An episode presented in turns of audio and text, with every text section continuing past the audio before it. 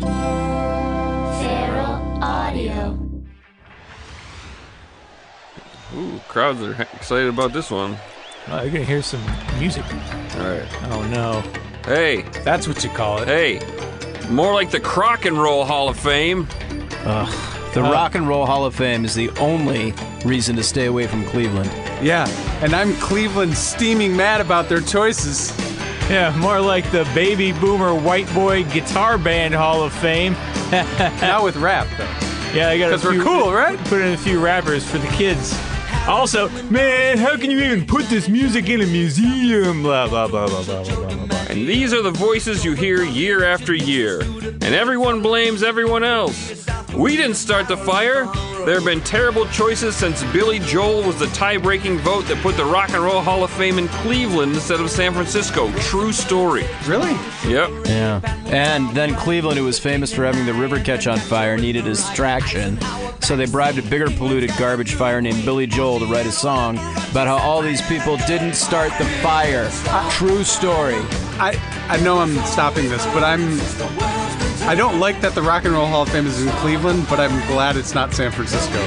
So that doesn't make me Yeah, that the property's way too expensive there. Yeah, it- Yeah.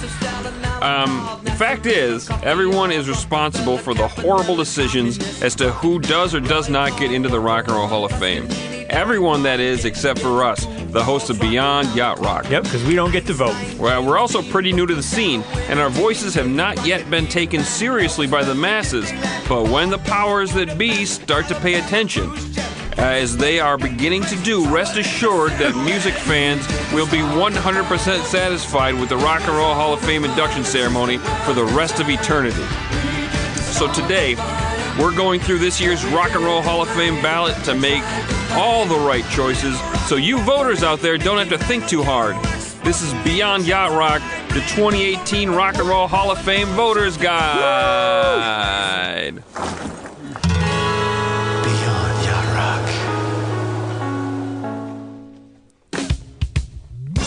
Hey, this is the Beyond Yacht Rock podcast. Every week we create a new musical genre. We count down the top 10 songs in that genre. Uh, this week we're going so wild on the fives that we're doing it on episode 80. It's not even a Whoa. five. Whoa, that's crazy. We're fucking crazy. Yeah, this is uh, we're, we're, we're- yeah. I said what we're doing. Okay, my Yeah. name is JD Ryznar, I'm Hollywood Steve. I'm Dave. Hunter. and because we're the guys who coined the term yacht rock, that's right. It was us.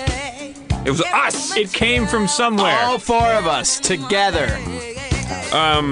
We like to throw a bone to yacht rock song each and every week, and this time we're lucky enough to f- found a yacht rock song by a, uh, a Rock and Roll Hall nominee. of Fame nominee. All right, and this is Rufus with Shaka Khan with the song Heaven Bound. Uh, yacht rockers getting into the holler pretty rare. We've got Steely Dan. That's about it. About it. There's a few toe dippers. Uh, I'm honestly surprised that Steely Dan's in there. Yeah, I've it was. It, they, Oh, it took no. a while. Music, it took a while. music nerds and critics that vote for this. It this took shit. a while. They were That's, late. that's like crack for those guys. still. Um, Let's listen to jazz, fusion, rock and roll for fun, fellas. Of course they're gonna put that in. okay, so we'll, we'll talk about Rufus with Shaka Khan's uh, worthiness to get into the, the hall in, in just a bit. But first, let's talk about their seaworthiness, boys. Um, this song is called Heaven Bound off their 79 album Master Jam. Uh, and it's a nice piece of Yachtsko. Uh, why does this sound so yachty? Well, it was produced by Quincy Jones, who said, "Is a hot new sound on the street, Shaka. Gotta put it on this record, Shaka. It's smooth and jazzy, but it's still poppy. It's still poppy, Shaka. Hey, I feel for Rashida. He, he, he keeps saying Shaka Khan. Mm-hmm. Is it is it Shaka or Chaka Khan? I think it depends on your heritage. ah, I see. Shaka. Shack. My Um, in-laws all say Chicago. Gotcha. So, other than uh, Quincy Jones, no personnel we've been watching are on this album except for the brothers Johnson, who are credited with hand claps on this. Uh, though they could have done so much more. I guess Rufus is a pretty tight group. Um, I would argue that they have yacht rock songs on this and their two previous albums way back to 1977. and they, they also did albums toward the tail end without Shaka Khan uh, that have some yachty material. And of course, uh, Chaka her, herself has some. Uh, also, I should mention Rod Temperton did some arrangement, and a bunch of the Horn Dogs, uh, Jerry Hay, Gary. Grant, Larry Williams are on this song. Um, they're only missing Gary from the from those hor- from the. Uh, uh, Larry, Gary, and Jerry. wait, no, they have the Gary. They're missing a Terry? Larry, I believe. Uh, most of them, most of these guys were in Seawind, who was credited on this. Seawind was a jazz. Sea Wind. Seawind was Got a it. Christian jazz funk and perhaps yacht rock outfit um, from Hawaii, I think. But we'll talk about them later. Also, not in the Hall of Fame. Nope. Um, I, I'm glad that I got to take a deep dive and look into this because I, I was always confused about Rufus and I never looked into it. Like there was, there was Rufus with Shaka Khan, there was just Rufus and it was just Shaka Khan. What's the story? Uh, so Ru- this surprised me here. Rufus was born out of the ashes of the band The American Breed that had that hit in the late '60s, uh, "Bend Me, Shape Me," and I love that song. 'cause Yeah, it's that's one- a really good song. It's a, Jam. it's a very white song though. Bend me, shape me. And he- yeah, um, you could you could sell candy with that song. So Probably Sha- probably taffy. Um, Shaka Khan joined Rufus at 18, and they recorded the first album. She was with them from the beginning, which I didn't realize. Uh, it's called Rags to Rufus. It came out in '74. It sounds like all their album titles are pretty pretentious. Hey, I like that name, Rags to Rufus. Master Jam. Rags to Rufus. Shaka was becoming such a draw for the next album. The record label renamed the group Rufus, featuring Shaka Khan, and onward they wrote. Um, this song is the product of some outside songwriters, one of which Lauren Bates would go on to write the little, uh, the little Richard Philip Bailey super duet "Twins" from the movie of the same name. Yeah, Oh, so he's definitely got some cred here. Yeah, yeah. Um, let's see. So, uh, let's talk about Rufus with Shaka Khan getting into the hall.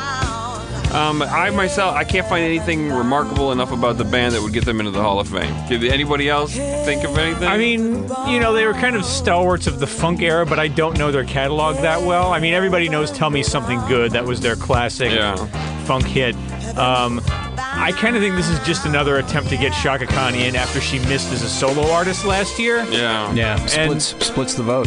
I, it, it's if you think about Shaka Khan as a figure, if you're like if you think about her career starting with the band Rufus and then being a solo artist, it seems like she should be a no-brainer. But if you split her career into two parts, it's harder to make the case for that one part of it Yeah. being Hall of Fame worthy. That's Funny how this changes year to year because wasn't it last year? Like no one thought she would be in the. Well, we, we got yelled at and we sent Okay, by well, Shaka Khan. I'll say the and we same. Well, then I'll say the same thing I educated said. ourselves about Shaka. I'll say the yeah, same I, thing. I just didn't know her catalog that well last year, so I didn't feel Or qualified. I'll say to the same one thing the that. I said last year is that she's the queen of funk, and I think she should be in.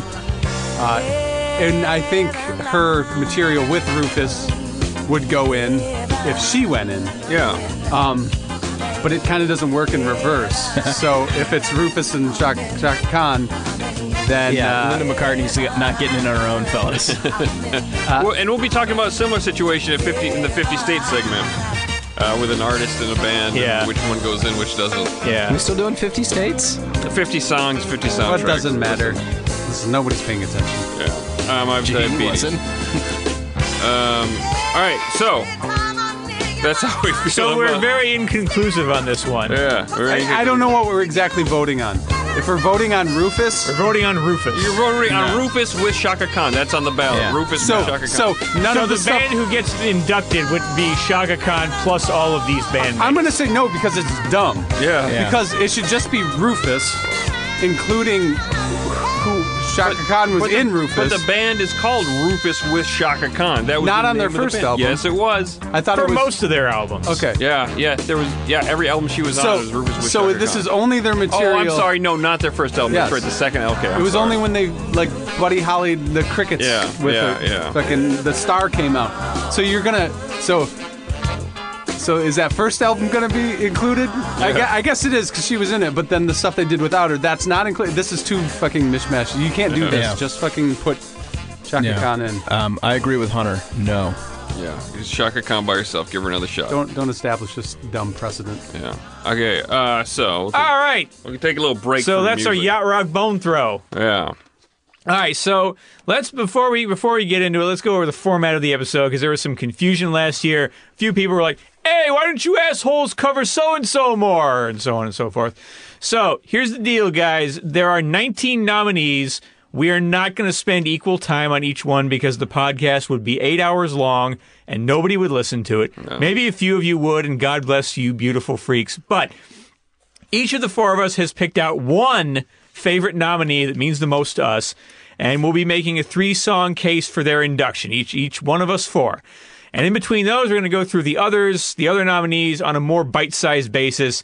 Hopefully, give a relatively quick thumbs up or thumbs down. Which is exactly what I explained last year. Steve itched me so much when he said people were confused. Yo, who the fuck was confused? You're The people we heard from on the social media. even They're even fucking idiots. Even That's why I got rid of all my social media. Even after, like, you're still gonna have dum dums after your explanation, not knowing what's going on, and you just used. You now you have less breath.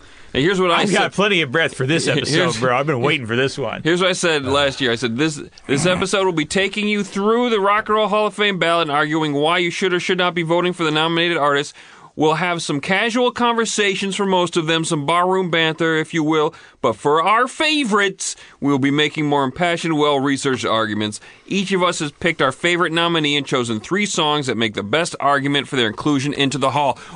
What is. That was perfectly concise. That was better than Steve's! That was back when I cared about what I was writing for this Yeah. show. okay, wait. We have like another page of intro. Do we really need it? Can we summarize this? I want to I want to tell the people how fan voting works. So hmm. once once you guys listen to this episode, you can go on their website. You can vote for up to five artists to get into the Hall of Fame on the fan ballot, once per email address per day. Fan voting lasts through December fifth.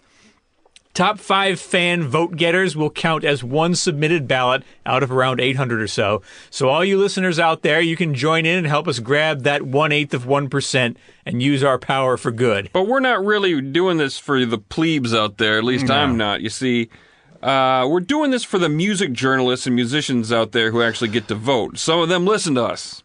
At least one or two. All of them should. So attention, all of you voters. You've been way too into music for way too long. You can no longer think about music in a wise or correct way. You're burned out and you're no longer trying. You've already proven that in many of these nominees. You need fresh new voices on the music writing scene to give you a superior, fresh perspective on things. And the music talking scene. You need us. And you must listen to us. If our favorites do not get voted in this year, you will need to switch your psychologist because yours is clearly ripping you off. Anything else to clarify, Steve? Uh, you know, I think everyone can benefit from a little therapy. It's just a matter of finding the right psychologist. So I think you're right on there. Which one can s- prescribe drugs? Psychiatrist. There you go. That's what you want. Yeah. Uh, but your psychologist can also talk to your GP and have him give you drugs. Uh, so what do we look for in a Hall of Fame nominee? Sorry, Hunter, this is all important. I know you're getting I get- itchy and want to listen yeah, to it's just like I got. We're gonna talk about this in all of our shit. no, So I'll What? start because I actually wrote stuff. Uh, so if I look at the Baseball Hall of Fame, for example, a good chunk of those guys, most people never heard of them anymore, but they were pretty damn good players in their day. And so the Hall of Fame isn't necessarily about fame per se. It's about if it's you're about, on the Yankees. Yeah, it's that too. Uh, but it's about preserving the legacies of the people we want Yankees future burn. generations to remember. So the main thing I look at is the artist's creative legacy. Like maybe they were a big influence on other artists. Maybe they epitomized a certain trend or style better than the vast majority of their peers.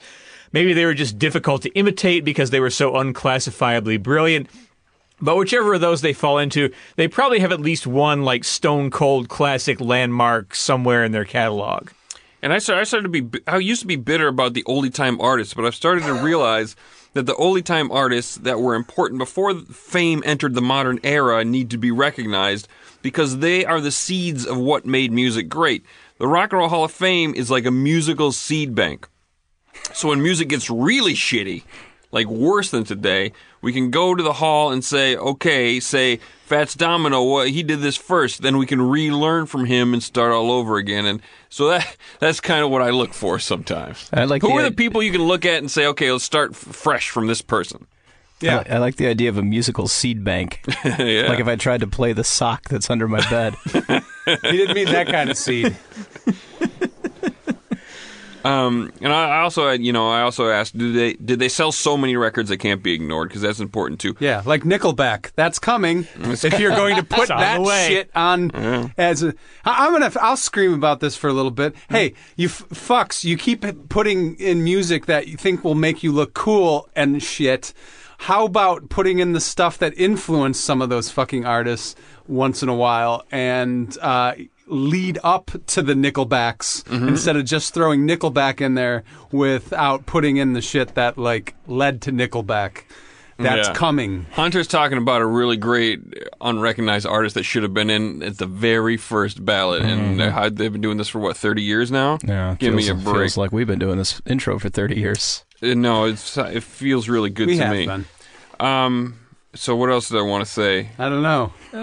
Oh, I also like to ask how first were they? Like, if you have a derivative group that sold a billion records but did little to push music forward, I'm going to tell them to fuck off, and you should too, Hall of Fame voters. Yeah. We got a couple of those sons of guns here. So, shall we get started? Let's uh, let's do our scorecard from last year. How did we do last Wait. year? Oh, oh um, I Journey got in. Yeah, you did Journey. They got in. Good job, JD. Yeah, I did Kraftwerk. One, once again, we're going to put in a bunch of fucking electronic synth bands up for nomination, but we're not going to fucking put Kraftwerk in. You idiots. They didn't make it. No, nor were they renominated.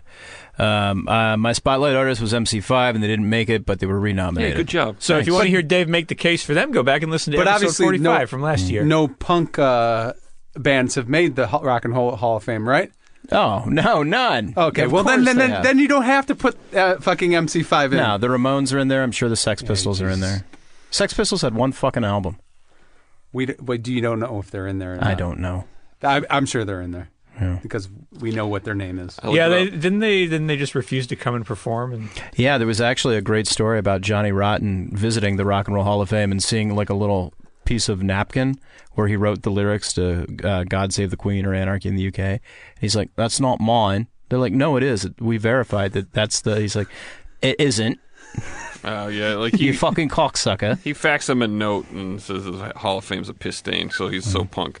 Okay, uh, so my and my spotlight artist was Chic. They didn't make it for the eleventh time in a row, so the hall just gave Nile Rodgers something called the Award for Musical Excellence, which is a lifetime achievement induction by a secret, separate committee for behind-the-scenes types, and that basically means. Okay, we know Chic should be in, but we can't get all this boomer slime to vote in a black disco band. So here's an individual honor while you're still alive to accept it. I, it wa- wasn't- just a, just a bunch of just a couple like twenty year old like like woke music journalists rubbing their heads and going, "Oh my god, they're so racist." didn't uh, didn't Homer get that same award? The uh, the outstanding award for excellence in music uh, award of excellence. I don't know. I seem to remember that in a thing. A thing? Simpsons episode. Yeah. No, a thing.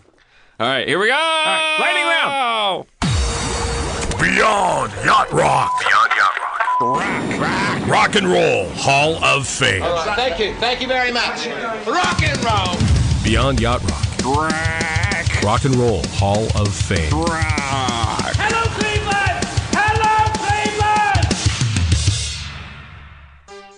All right, Depeche Mode's on the ballot this year. Depeche Mode, this is their song "Just Can't Get Enough," and I had no idea this song was Depeche Mode until last week.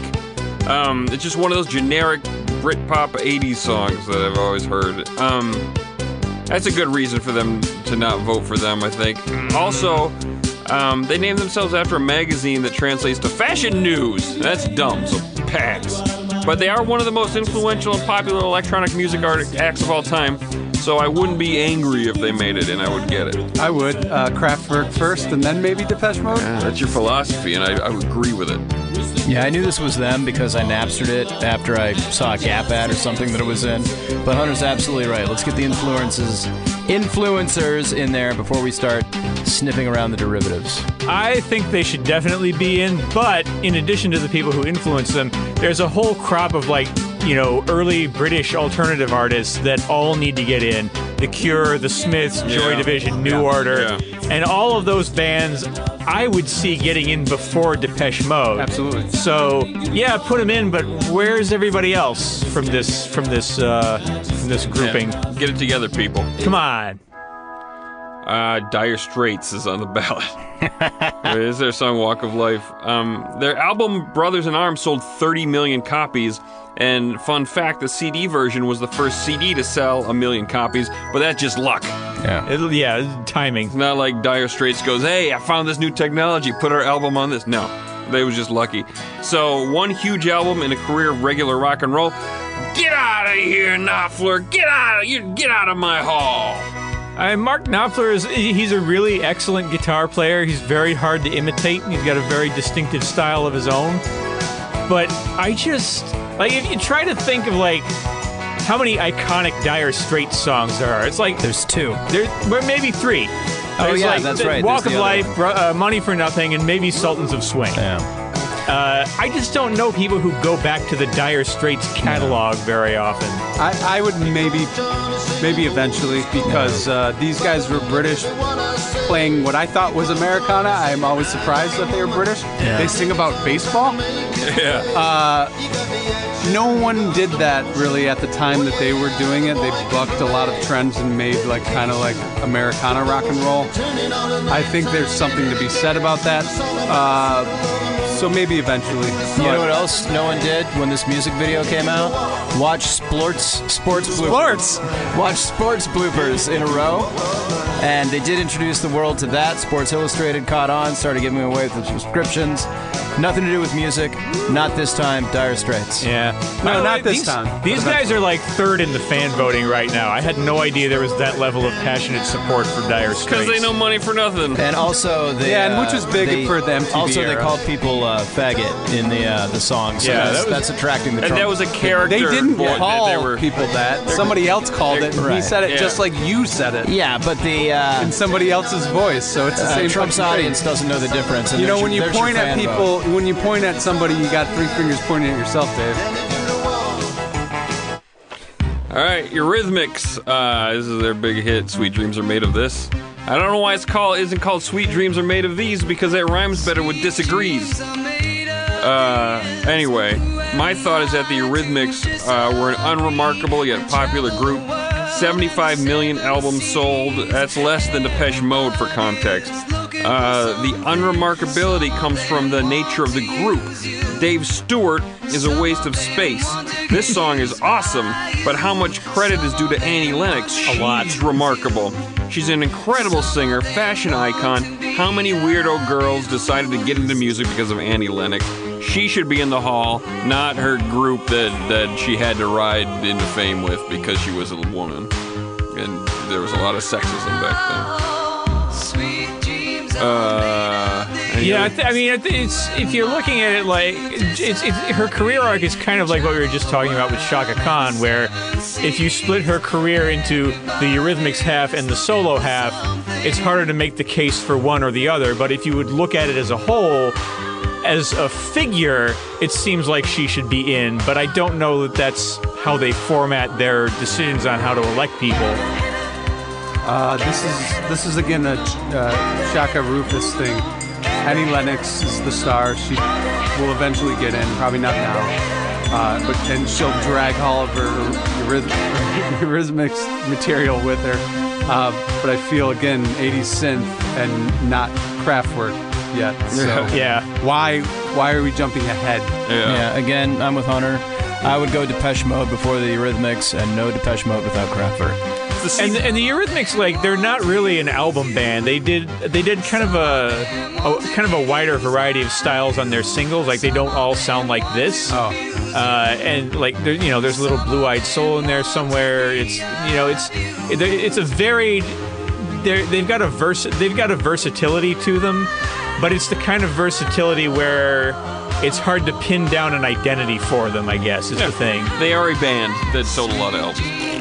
Um, Hunter, I'm glad that you're sticking by this this seed bank theory. What about the originals? Because here comes Hunter's pick, Hunter Spotlight. and you really don't get much earlier in rock and roll than this. Rock and Roll Hall of Fame. Rock and Roll Hall of Fame. Do you feel your music is racist in any way? No.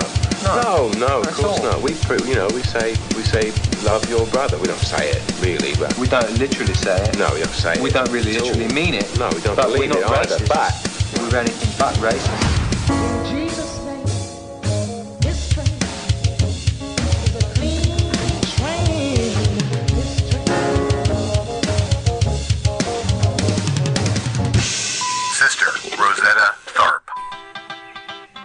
Hello. We're there. Yeah. Apparently, we're there. We're here. We made it. Oh. whew. It's a long ride. Uh, Train's we- a clean train. Yeah. So uh, yeah. So we're listening to Sister Rosetta Tharpe's biggest hit, uh, "Strange Things Happening Every Day" from 1944. It was a traditional spiritual that put her spin onto uh, that she put her spin on to become the first go- uh, gospel record to cross over to the quote unquote race records chart, the precursor to the R&B chart, where it would reach number two in 1945. I love how they were trying to be PC back then by calling it the race chart, not the black people chart. Yeah. Yeah. That was later.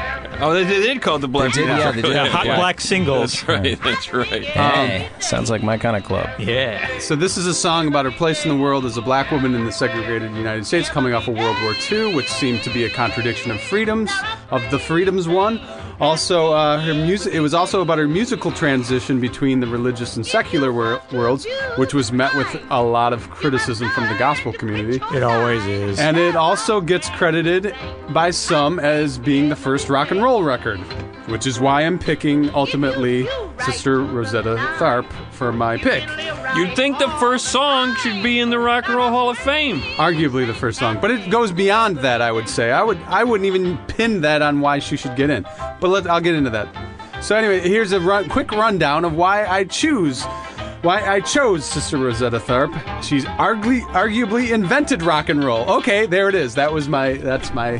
there it is. You can move. We can move on now. Give her the vote. Uh, it's no brainer for the uh, goddamn Rock and Roll Hall of Fame. Do they know what they're called? Do they know? Because I think someone should remind them. I know they're in Cleveland. It's hard to tell. but it's the Rock and Roll Hall of Fame. I'll tell you one thing: that motherfucker Hans Baseball is in the ro- is in the Baseball Hall of Fame. Yeah. You better believe it. yes. Good old Hans baseball. Yeah. Abner Hans Baseball. Um, I'll go and uh, go ahead and say uh, race and gender bias is also is why she uh, is not in there yet. Uh, but also I'll say stupidity, and I'd like to think that I fall into the stupidity category, as I had no idea who Sister Rosetta Tharpe was going into this show, and uh, I was going to pick the Meters. Great band. Yes, which we'll mention later. Uh, but said, hey, maybe I should check out the other names, especially the ones I don't recognize. So I YouTube Sister Rosetta, and holy shit, she invented rock and roll. uh, at least that's what I saw.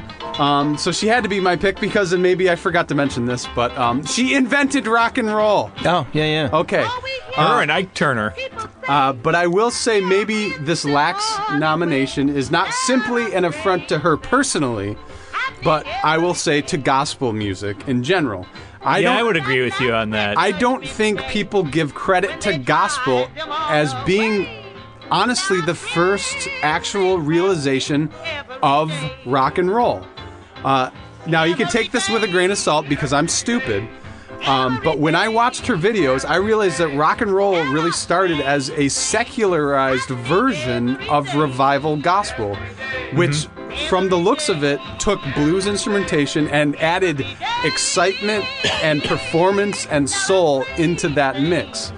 Um, so every time you see a guy uh, playing the guitar and gyrating, that is a secularized version of, of a preacher gyrating and talking about Jesus. Uh, so basically, take Jesus out of the equation and make it about sex, and bam, rock and roll. Yeah, and yeah, you, can, you take the uh, you take the spiritual ecstasy and you just transform it into the things that give you ecstasy here on Earth. And you like can sex. you can reverse engineer it too. So when you're watching some guy swing his dong on the stage, you watch that dong, that gene meat, and you imagine that turning into Jesus, and it brings you back to the gospel. And uh, it works both ways. Yep.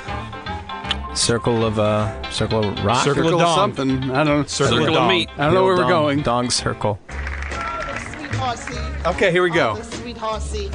Oh. So Sister Rosetta Tharpe. wonderful time of my I'm going to life. talk Oh, what her. song is this? Uh, this is Didn't It Rain? But I'll get there, Steve. But it's Didn't It Rain. Okay. She'll also get there. I'm just picturing a preacher swinging his dick around like a pocket watch.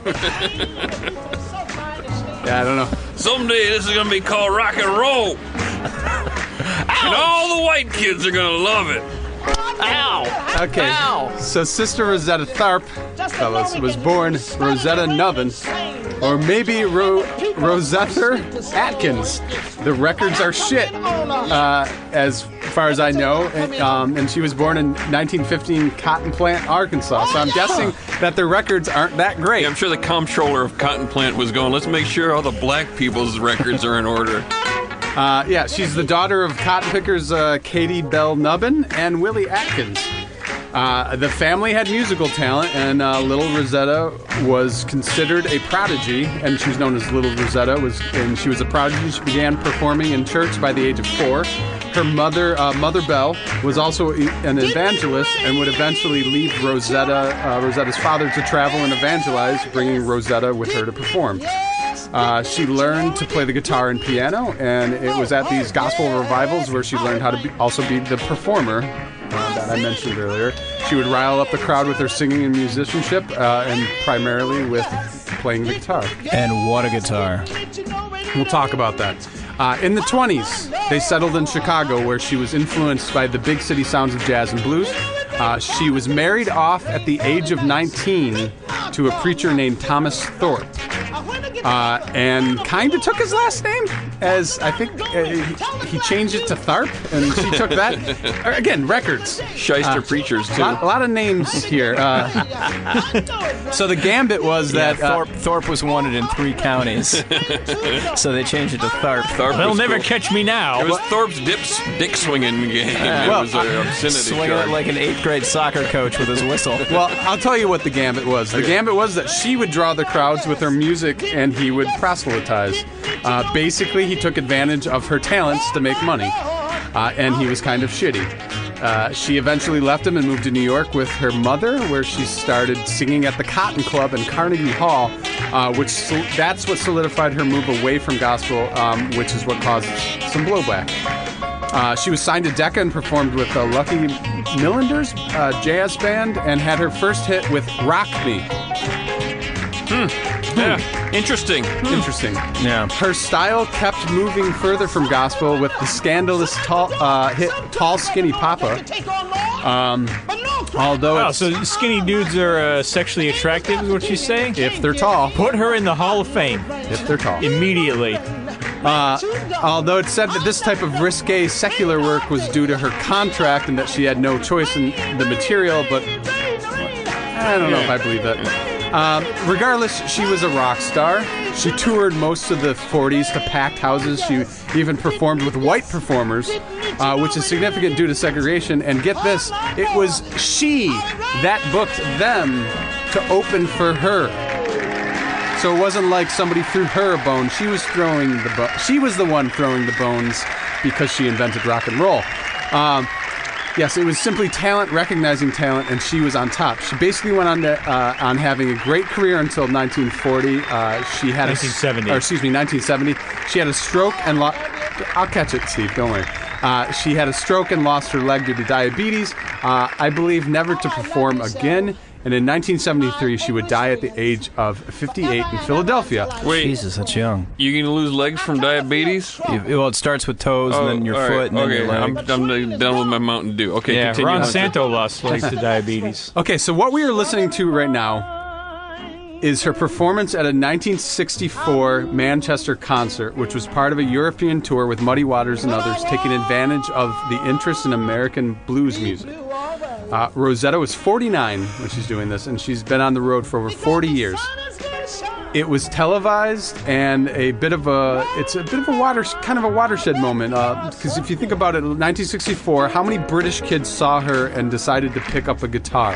Um, obviously, there I read years bef- uh, the year before and probably the couple years before they did this tour, and it's been said like Clapton.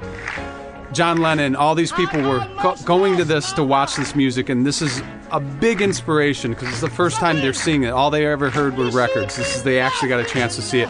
Well, in this particular one, they got to see the woman who invented rock and roll, and that's her playing the guitar to remind everybody.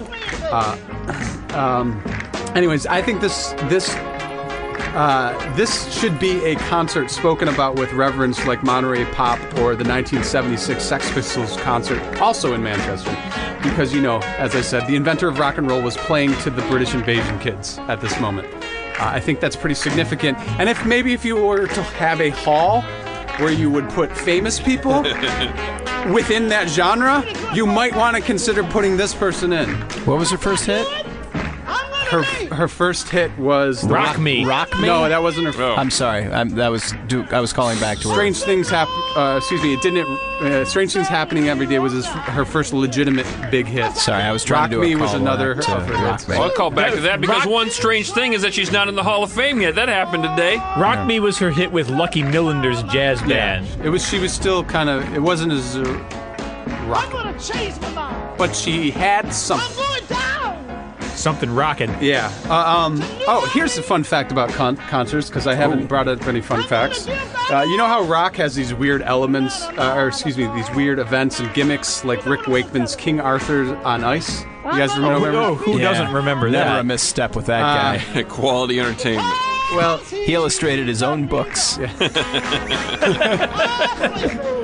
yeah, a lot of Excuse me, book. a lot of quirky, fun stories there in the history of that that there rock and roll. Uh, you'd think like a, a rock star would have one of those, and if and if Sister Rosetta was a rock star, maybe she would. Well, she does. Uh, she did one of those. She was married in a concert to Russell Morrison, who was just some musician she met, and who eventually became her manager. In 1951, during this event, they held this concert. They did this whole, they plastered, come see Ro- Sister Rosetta get married. 25,000 people came to the show to see the ceremony, many of which brought gifts because they loved her so much. Uh, and they made it into a hit album. And uh, while it was a sham, she was legally married. And guess what? He was kind of shitty, but she stayed with him until her death. Okay. So, what I haven't mentioned, and I'm going to get it out of the way now, is the guitar playing.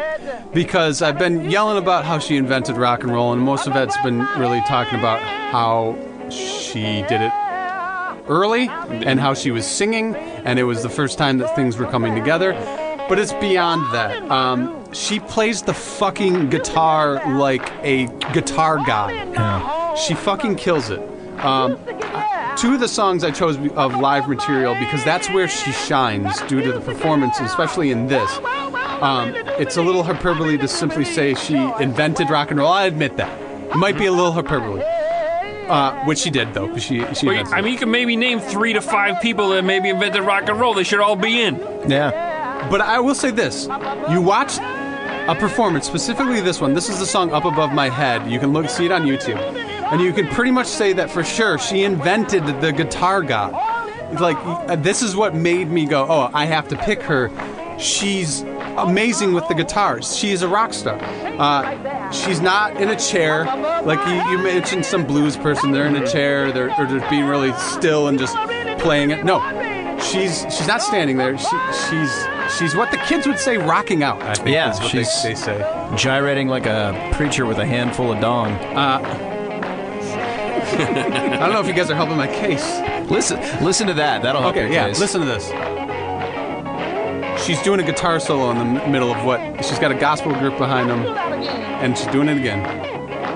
It sounds unremarkable, but nobody was doing this. Maybe some people. This was this is a little later. I think this was in the '60s. Oh, okay. But she was doing this before. right. But this is now. what she was doing 20 years earlier.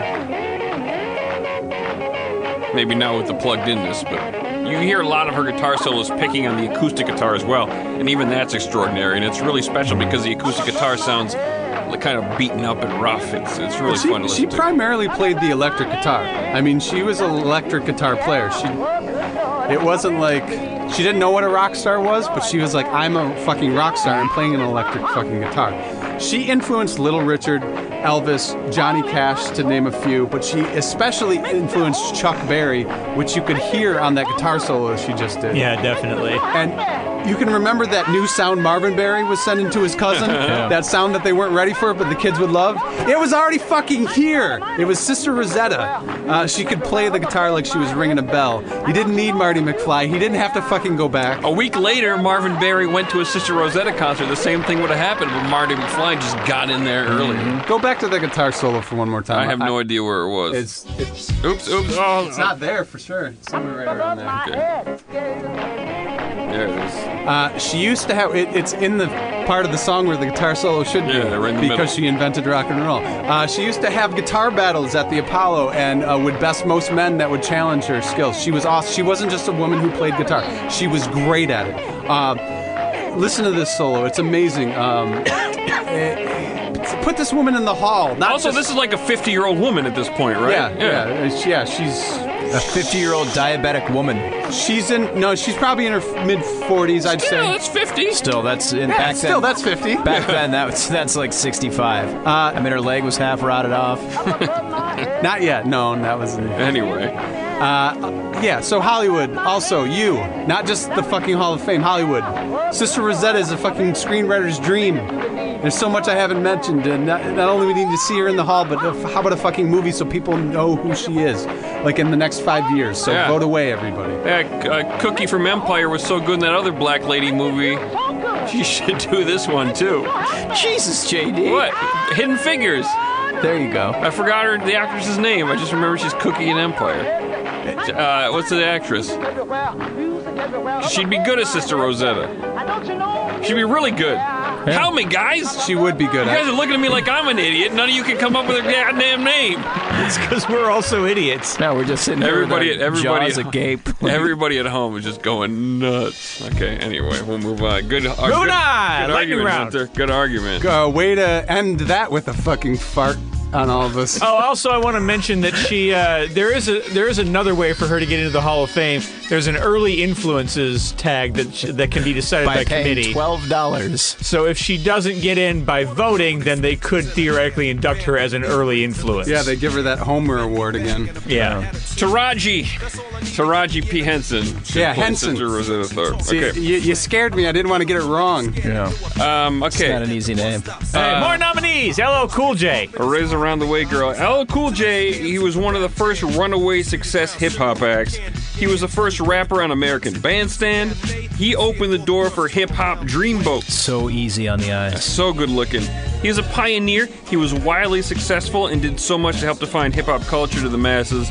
Uh, he had the standout performance in Yo MTV Raps Unplugged, uh, which further expanded the possibilities of hip hop. So get him in there, I say. Yeah, he definitely deserves to be in. It, it, if you think about about a lot of like really influential hip hop artists, a lot of them really only had like a one or two album prime where they made their biggest creative impact, and then everybody just kind of imitated their sound, and they you know they were kind of out of ideas after that. But oh, Cool J managed to have like a career that was over a decade long, like as a solid, productive hit making artist.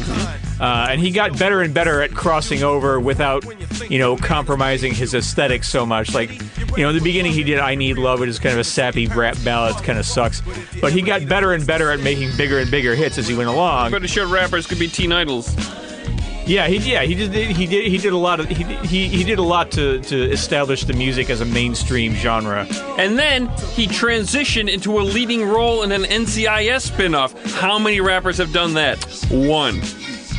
yeah, he's what got about a, Yeah, Ice- what Ice, about Ice T Ice-T? was in. That's uh, not an NCIS yeah, it was an. NCIS. Boom! Good In point. your face. Relax. I was going to s- remind him that, JD. All right, let also, me do it. It's my point. Also, I know, I know, I didn't just write yes. I wrote something after it, but I will say it. Uh, he was pretty much the first teen idol of hip hop, uh, and he continued on without crashing and burning, which is what most teen idols in any genre do. Uh, also, his hat is like a shark's fin. Yeah, that's really have cool. been. Yeah. Um, I Oh. wrote absolutely. Oh, God damn it, Dave. Okay. good job, Dave. Dave's. We're sticking to the script over here, guys. No, we're not. No, we are. MC5. This is a song they did called "Looking at You." Uh, there we go. Yeah, we- Dave argued about already them been last over year. right? Yeah. Yeah, of They course. should- They need to be in. Yeah, my answer should they be in? Duh. Yeah. Yeah. This guy's sticking to the script. Good on you. Thanks, bud. Uh, the Meters, Cissy Strut. I don't know nothing about this band. I'll let you guys talk yes, about them. they're fantastic. They're uh, they're like they were kind of a, a sort of a session band around New Orleans, but they also made their own records. They were uh, they played on a lot of R and B records. Uh, Allen Toussaint would have them in sometimes to record his compositions, but they're super funky, and they were. Like they, they started off kind of doing instrumental funk, kind of like this. Uh, like them and the JBs were kind of the two preeminent influences on the uh, deep funk revival that happened around Brooklyn in the 90s and early 2000s. And those were the bands like Sharon Jones and the Dap Kings. Um, and those instrumentalists also backed Amy Winehouse on Back to Black. Like, like there's a lot of there's a lot of uh, modern funk bands that took this and the JB's instrumental sides as their cue on what they wanted to sound like. Also, say the name of the famous last name that's in this. Isn't oh it- yeah, this this has several of the Neville brothers in it. Oh no, I thought it was the Neville father was in this. Uh, I Did- can't remember. I He think is a he is a Neville brother, but to Yeah. the Neville uncles. I'm, I think it was the There's Neville. a bunch of Nevilles in here. Yeah, uh, but I uh, think I think spe- specifically the Neville father that sprung the Nevilles was win the meters. Um, yeah, I I feel like to be uh, It's a good save, JD. Just rolling my eyes at you. Okay. Yeah I think I feel like those cool white boomers jumped way ahead and started putting hip hop artists in without properly laying the groundwork for their arrival, like with like a lot of funk and craft work, like the electronic. Yeah, it's Yeah. it's it's just a lot of. Uh, uh, hey, we need to include these other genres, these other things in music. Let's do what's right in front of Well, us. I- don't pay attention to I- how it got there. I, I, and I also think that these these guys are like shit. Rock and roll's dead. Hip hop is not. So let's put them in. But they didn't do the fucking show your work. Hey, I'm a math teacher. I'm a, am a math teacher. Show your fucking work know what? if you're gonna do it. I mean, listen, you guys. I like these guys getting in because guys like these and the JBs getting in lays the foundation for Toto getting in one day. The session guys that rose Yeah. above everything to But they, become a hit but group. particularly the, the the hall doesn't address funk. I don't think they address Yeah. funk very Yeah. well. And if they're going to address funk this time around, I feel like the meters deserve it more than Rufus. Just looking Yeah. at Rufus Absolutely. by themselves. Absolutely, and also it'd be nice to get some New Orleans flavor in there because they have Yeah. they have their own sound that like uh, Yeah, line definitely. step sound. So uh, Moody Blues, Nights in White Satin. Um, the only Moody Blues that I'm gonna feel is if they put these one-hit wonders in the Rock and Roll Hall of Fame. That's how. That's all I know about this group is this song. is this their one hit? Uh, I did. Yeah, they had more I, than I one. did. They had No, not really. Not really. Yes, they did. Did maybe two more. No. Uh, Wikipedia more said they helped synthesizers and philosophy get into the rock mainstream. I say, get out of here, Moody Blues. I, I don't know. I feel like they probably should be in, but I I'm not really in. Like I never really got into them, I did. and I guess I don't really have a dog in this race one way or the other. Hun- Hunter, you you Yeah. what do you what do you like about them? what, do you, what do you think their case Well, is? first off, they absolutely should get in. Um, the Moody Blues, they may have been my pick, along with, as I said, Meters and eventually uh, Sister Rosetta. I personally love Days of Future Past, which is what this is on. That first album, all downhill after that. Not really. No, it doesn't. it, it, it- it's Yeah, not. I mean, it's not their honest- first album. Really? Their first. Honestly, most of that album's oof. Their first album. No, that album's great. Their first album is they're they were just wh- white dudes doing like a soul thing. Like, Okay. yeah, they covered a song called "Go Now" by an American soul singer named Bessie Banks, and it was a big hit for them in the UK. Which, by the way, take that into fucking consideration that those guys were doing that, and then two years later they're doing this, which it doesn't it it doesn't get this doesn't get the credit that say Sergeant Pepper's to the development of progressive rock and the contributions of symphonic rock and psychedelic rock. Even John Lennon considered Days of Futures Past to be the first true concept album. Yeah. He said only Pepper's first song and the reprise connect. Everything else is like a fucking mishmash. He he fucking says that. So you critics out there, stop lying. Like go to the fucking source. This is where it is. You Yeah, can if they're you go one of the if you- forerunners of prog. if you go to the And- concept album Wikipedia page, they don't even fucking mention this album on there. They don't mention the Moody Blues. These guys fucking did it first.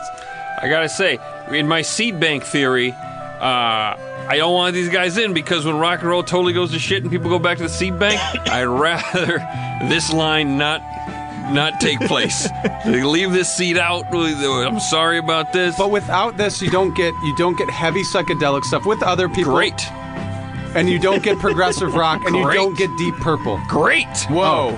Oh, now, now you're out of line. and then you don't get Van Halen. I don't care. I can do without Van Halen even. You're insane.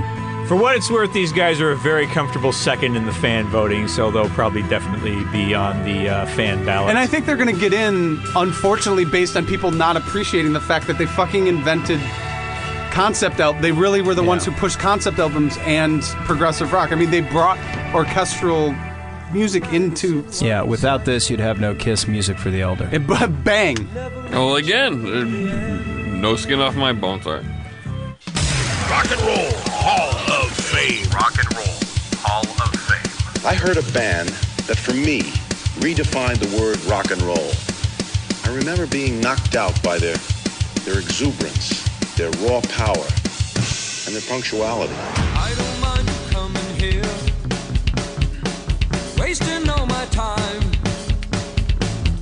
Cause when you're standing oh so near, I kinda lose my mind. The Cars. All right, we got to hear the whole verse. All right, this is my favorite. This is the Cars.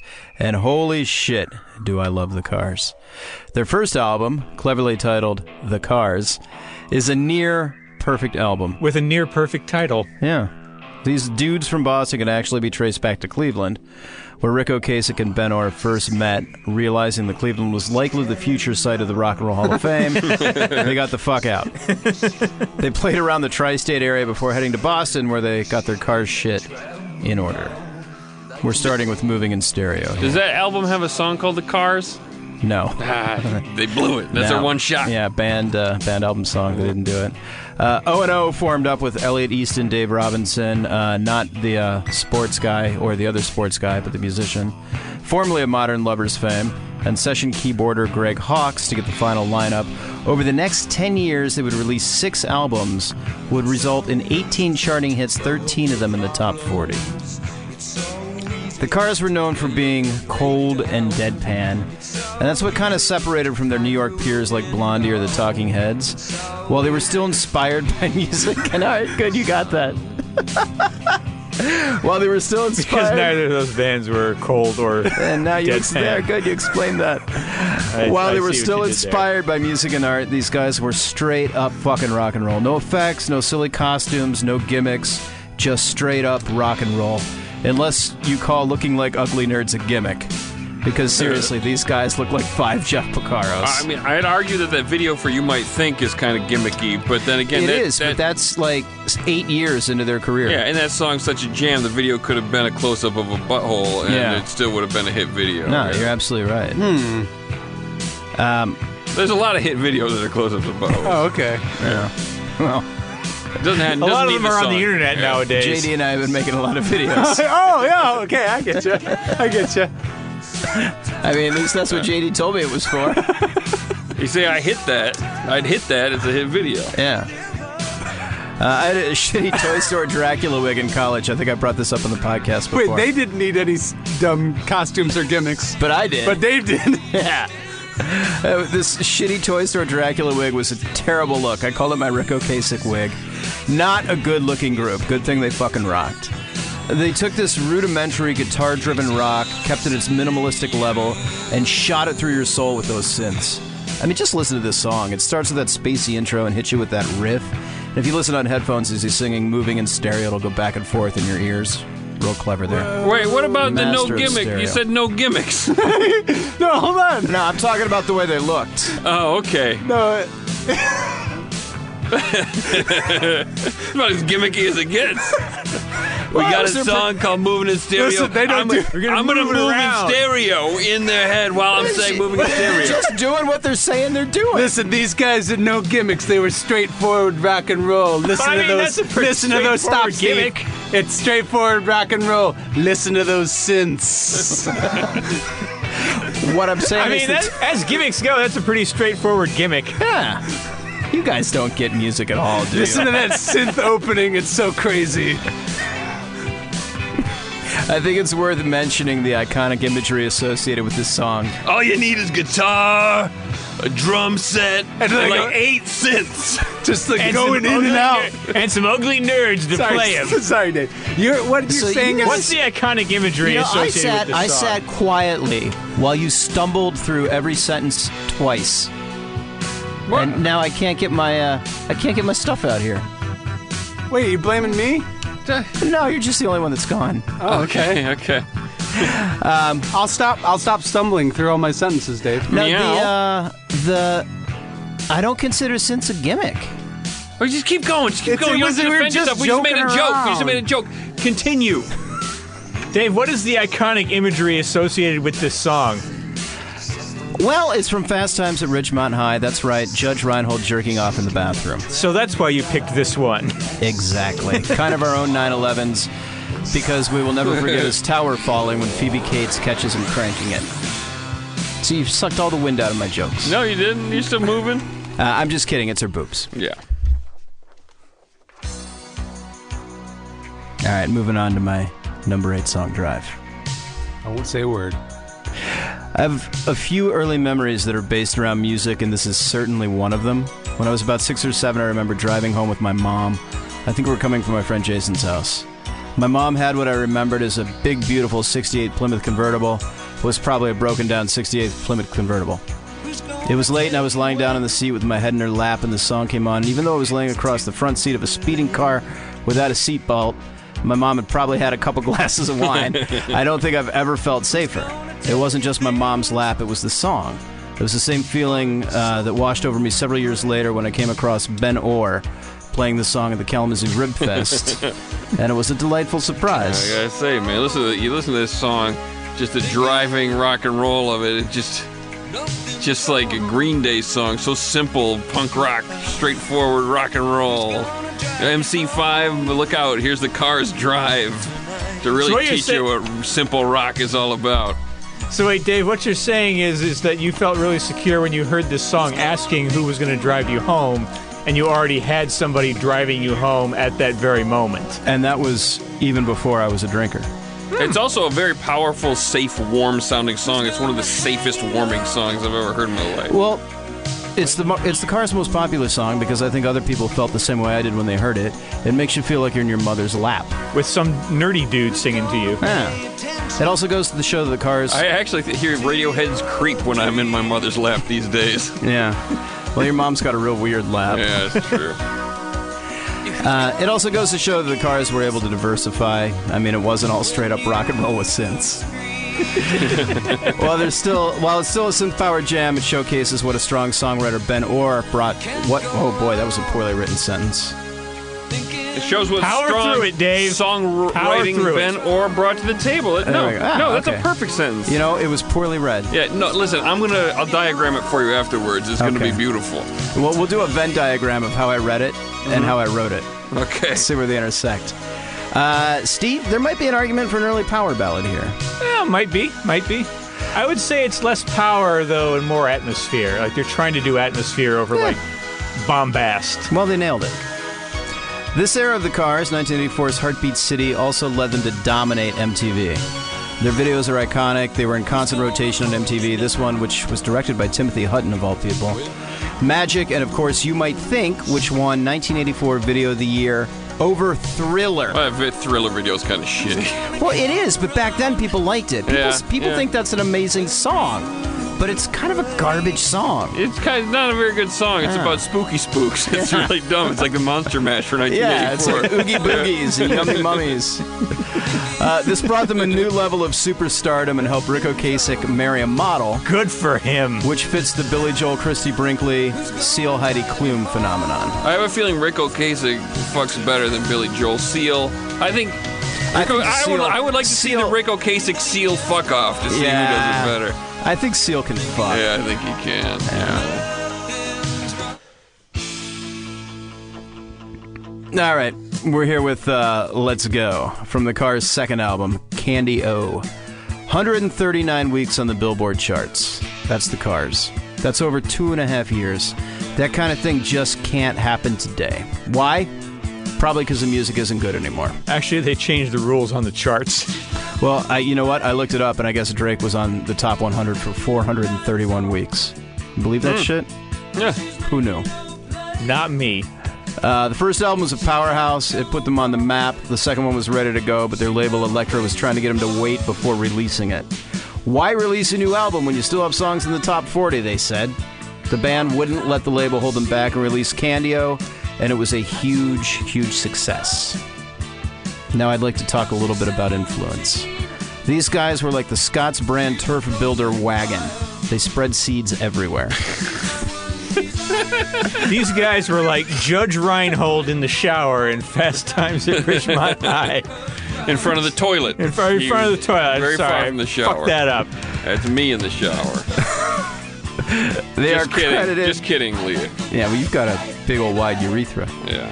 Uh, they're credited with being a major influence of alternative music and bands that uh, list the Cars as an influence include REM, the Pixies, and of course the band that got Ric Ocasek to produce their first album, Weezer. Ocasek produced the Blue Album along with a couple follow-ups.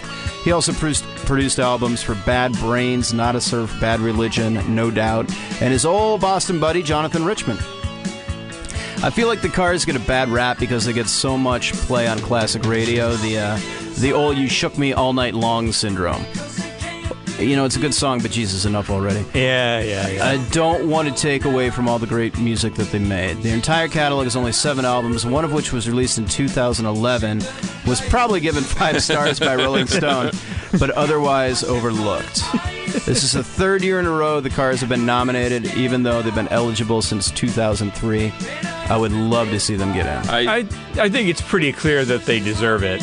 yeah, yeah. These cars, are they're a very special band, a very unique band. They don't sound like anybody. Nobody sounded like them since. Yeah, they kind of bridge that gap between like you know nerdy, synthy, new wave pop and classic rock, which you know they they fit they fit in both camps, and that's Yeah. why they've kind of I think that's why they've endured so well. And with a ton of heart and human truth. A lot more than cold, the the cold. They they they did. You made the joke earlier about you know how they're they they separated themselves from Blondie, and but really they did because like you Yeah, don't get a well, lot of feeling from Blondie songs. Or what's the other band you mentioned? Uh, Talking Heads. Talking Heads. You get no heart and soul feeling, and like like you like Drive. Like how do you describe Drive? Special song. This is a special band. They really did separate themselves from the scene.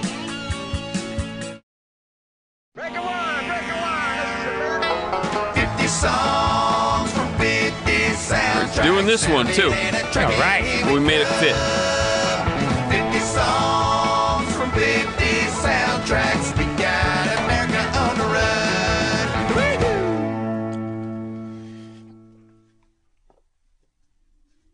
All right, Bon Jovi is on the ballot this year. And here we're going to listen to John Bon Jovi's Blaze of Glory. And me, this song is awesome. It's also the perfect example of why Bon Jovi should not be in the Hall of Fame. Until this week, I totally forgot that this was solo, uh, solo Jovi. But you know what? It's indistinguishable from the band. Yep. John Bond doesn't need that dang band. This song so fits with the band's sound that it's on their greatest hits album. Try to find O'Sherry on a Journey's greatest hits album, you won't find it. And fun fact Runaway, John Bon, uh, bon Jovi, the band's first hit, was recorded by studio musicians and happened to catch fire when it was included on a radio station's compilation of local talent. John Bon needs to be in the hall by himself. The disposable schlumps in the band, not so much.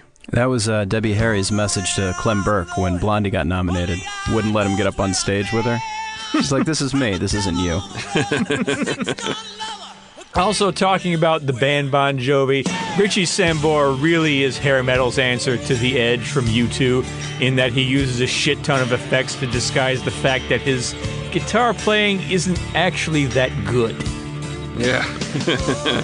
um, he's got a cool name, though. He does. I'll give him that. Um, Isn't he married to Heather Locklear, or was he? Or Sambora no, was. he, he dated Not- Cher for a while. Wait, Sambora was Yeah. married to Locklear. Are you talking about the Edge? You're talking about the Edge. You're talking about Sambora. Yeah. Two No. different guitar hacks. Which no, one? Richie Sambora dated Cher for a while. Oh, he did, and he was married to Locklear. Wow. Yeah. Man, What a guy. So this guy's is, dick must taste like cotton candy. this is from the 1990 film Young Guns 2. Anybody ever seen Young Guns 2? Nope. Never saw it. Good flick. Yeah, I saw it at 10, uh, and I believed it was historically accurate, and that Billy the Kid survived as Brushy Bill. I can't think of a single misstep in that movie. Because you can't think of the movie.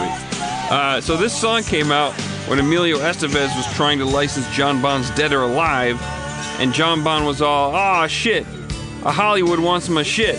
And then he was all, "Listen, Emilio, that song is about my dumb band touring. You don't want those losers in your dumb movie. Show me the script." I'll write you a whole fucking album. So John Bond's first solo album is music inspired by the sequel to a mildly successful western, and, and the big hit was this song. Uh, the second single was called "A Hooker Snorted Coke Off My Boner" in Emilio Estevez's trailer, and Richie Sambora was 2,000 miles away. It failed to chart. Yeah. So, uh, in terms of the fan voting, Bon Jovi is currently leading by a country mile. Uh, the people are really turning out for him. Uh, I'm personally, I'm still on the fence about whether they should get in. On the one hand, I feel like "Slippery When Wet" is a top-to-bottom arena rock classic, and they were Bon Jovi was really the only band of the hair metal era whose career survived grunge. But that was mostly because they were never a metal band to begin with. Because, like I said earlier, Richie Sambora wasn't a technical enough guitar player to, for their music to rely on sweet riffs all the time.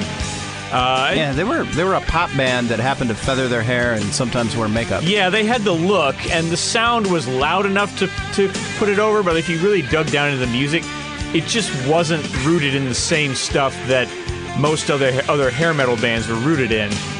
Um, and you know, if you look at the album after Slippery When Wet, New Jersey was a blockbuster, but you hardly ever hear those hits on classic rock radio like you do the Slippery When Wet singles. And the lyrics, ugh. My buddy, my brother, and I listened to New New Jersey front to back on a car trip a couple years ago. Man, even if you mostly like the songs, there's a lot to make fun of there. Um, and I'll make one other point. In terms of the impact and influence that Bon Jovi had on popular music in their time, they didn't really do anything that Def Leppard didn't do first and way better. So put Def Leppard in first, and put Desmond Child in as a songwriter too, because he made this band. Yeah, I'm like my final verdict on Bon Jovi is Bon Jovi definitely not. John Bon Jovi probably not. He was a great talent, but it wasn't that extraordinary. Let- Let's just forget all the Jovis and the Bonds. Get out of here, the town. Anybody else have any other opinions on Bon Jovi? What do you guys say? Should Bon Jovi be in? Yes or no? Um, I don't want to forget all the Bonds because Bon Scott was pretty sweet, and I don't think I've ever met a like a hardcore Bon Jovi fan that was that that was cool. I, I've never met a hardcore Bon Jovi fan. I think There was we- a, there was a girl I dated when I was in eighth grade. Mm-hmm. Um, and she was in eighth grade. She liked Bon Jovi and Warrant. What are you gonna Yeah, do? yeah, And fans I've met since then. Eh. I I don't think they should be in there. I think these guys are going to win the fan vote. Won't make it into the hall. That'd be. They will definitely win the fan vote. Yeah. They're ahead by a lot. Hunter, yes or no? Hey, who cares? this is the point where I stop caring about the Rock and Roll Hall of Fame. hearing yeah a band like that nominated. This is why we have to do this show is Mm-hmm. because we need to change the we need to change the way that the music critics think. All right, back to some nominees. Radiohead, yeah, it was Yeah, the biggest, obviously. the biggest course. band of the late '90s and the '90s, and I think they started with a Nirvana Xerox. Yeah. And, I mean, OK Computer is on pretty much everybody's short list of greatest albums ever recorded. I mean, it's. I'm not worried that they'll never get in. I would like. I would like to maybe get some other folks in who have a, a less of a chance this year. But I mean, Radiohead is obviously a shoe in, a clear cut choice. Anything else, boys? Hunter? Yeah. Hunter's giving up on the show. Um, Rage Against the Machine. Uh, Steve. I don't know. I I what I always go back to with these guys is I don't really like listening to them. I don't get pleasure from hearing their music. I know that they're influential. They have a they have a strong like you know stylistically they, helped start the whole rap rock fusion movement. They were a lot better than a lot of what followed. Um, and you know the politics and all this. You know, it's it's not that they weren't an important band. I'm just not sure that their creative legacy past that first album really justifies it. But I don't know. I what Yeah. what what do you guys think? Hunter? They bridge rap and rock, but the Hall of Fame is a fucking joke, so it takes a shit. oh man. I'm gonna be honest from this point forward. Hunter's got a razor blade. This is Rock and Roll Hall of Fame hovering over his wrist. Um, I think these guys, they like the seeds of a new generation of protest rock. They never really grew into anything but Slip, Bi- Slip Biscuit, right?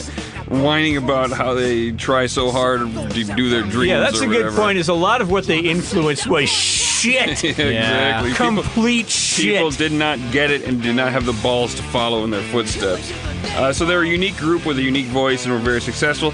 I think I think they have a place. I think maybe they're a band that they'll look back on in 30 years and go, okay, they go in. Well, I like what they, they did for like sort of the the protest genre of music because it was sort of wasn't really there at the time, and also Tom Morello is a hell of a guitar player. Yeah, I'll agree. Yeah, I'll agree with you I on mean that. he's really incredible. really good. Yeah, he's maybe he's the guy. No, I don't know. I don't know. Okay. But I'd, I'd be happy if they were in. And Nina Simone. The song's called "Feeling Good." I'll be honest, I don't know her catalog that well, but she does fall under that unclassifiably brilliant header that I mentioned earlier. So yes, put her in. Why not? Why not? Anybody else? She, if there's singers in the Rock and Roll Hall of Fame and any of them are women, then maybe you put her in. Uh, she's a great piano player. I don't think people are that familiar with her stuff in the 70s and, and before. They really just know her early stuff, but I think she's more than that, so you can put her in. Yeah, she was very versatile. Like she could do jazz, R and B, you know, whatever she wanted to do, basically. Oh, this song's good. I like this song. No. Yeah. Oh, Nina. Yeah, she deserves to be in there. Yeah. Yeah, Very special talent.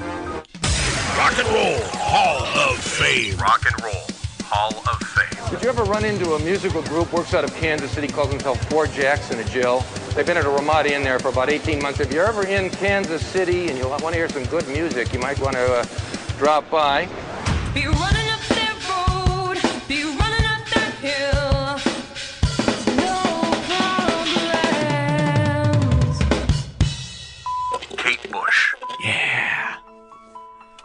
I, I just want to say before you start, JD, I love Kate Bush. The only reason I didn't do her as my spotlight is there's another even nearer and dearer to my heart. But you picked the exact three songs I would have picked too. Yeah. Also, before you get started, I just want to let everybody know that Lemmy is in this band. He's good. You threw me off. Now I'm quitting. I'm quitting this episode. Um, all right. This song's called "Wuthering Heights." This is my fucking jam. Um, I the, love this. The thing that moves me so much about Kate Bush is her bodacious uniqueness. See, we're original new voices in rock criticism. um, so even though you can hear her influence in dozens of artists today, there's still no one who sounds like her. She's so original in lyrics and tone and voice. Every Kate Bush song is a jigsaw puzzle that, when put together, is a picture of a scat of scattered jigsaw puzzle pieces. There's pop music that makes your mind and soul feel well fed. For me, it's Steely Dan, it's Joni Mitchell, it's Courtney Spark, it's early REM, and it's almost everything by Kate Bush. And I'm not gonna claim to be the world's biggest Kate Bush fan. That Steve's way further up there than me, but like he said, he had a favorite or group that he's gonna cover later in the episode.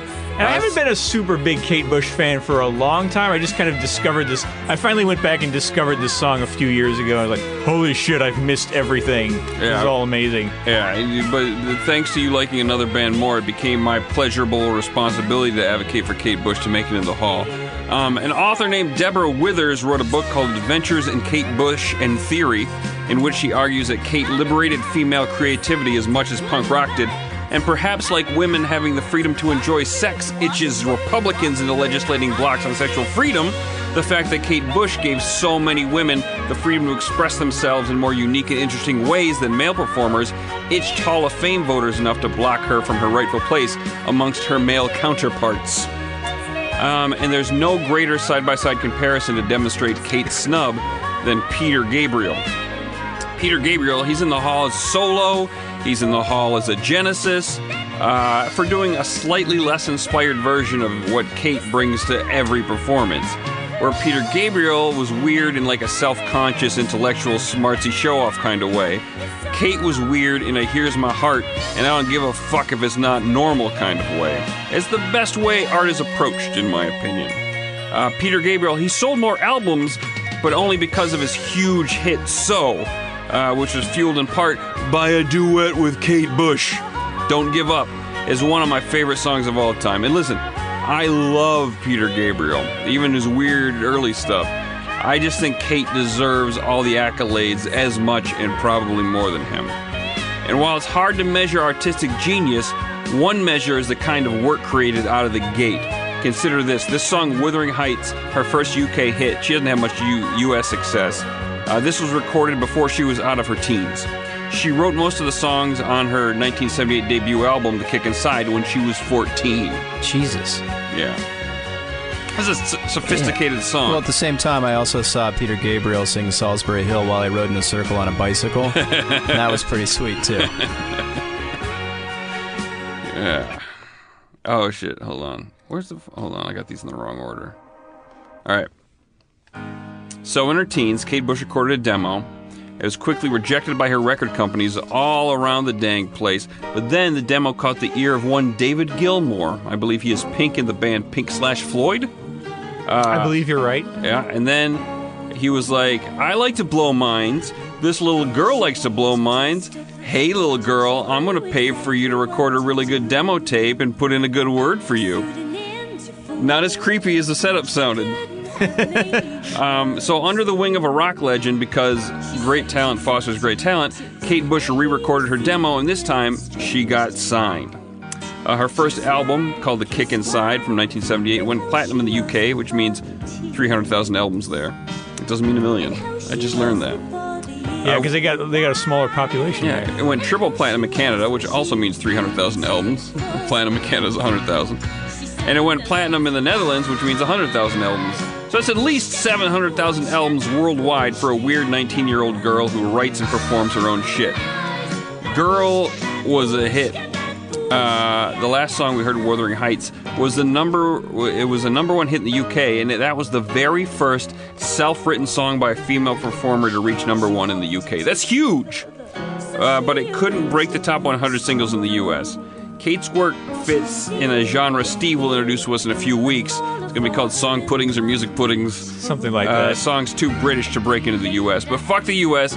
Kate Bush had some awesome music to make. Um, she released her second album, Lionheart, in later in 1978, and then did a small tour called the Tour of Life that would change the way music was performed forever. Because this tour, which only lasted a month, uh, Kate wanted to incorporate dance, magic, all this other flashy stuff because she was a perfectionist and a showman. Now, to dance and sing and do magic tricks or whatever at the same time is a very difficult thing, so she had an engineer rig up a microphone on a clothes hanger, making it the very first her she was the very first artist to use a hands-free wireless mic setup on stage. Let that sink in for a second. Think of what a no-brainer that is today. Kate Bush was the first one to do that. Yeah, she basically made Madonna's career by doing that. More on that in a second, um, and more on her impact on music today in a little bit.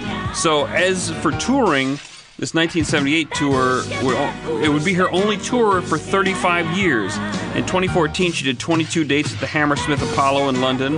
Uh, she only made one appearance in U.S. television ever on Saturday Night Live in the 70s. Um, so she's not a big obvious presence here, but her but secretly she is a huge presence here.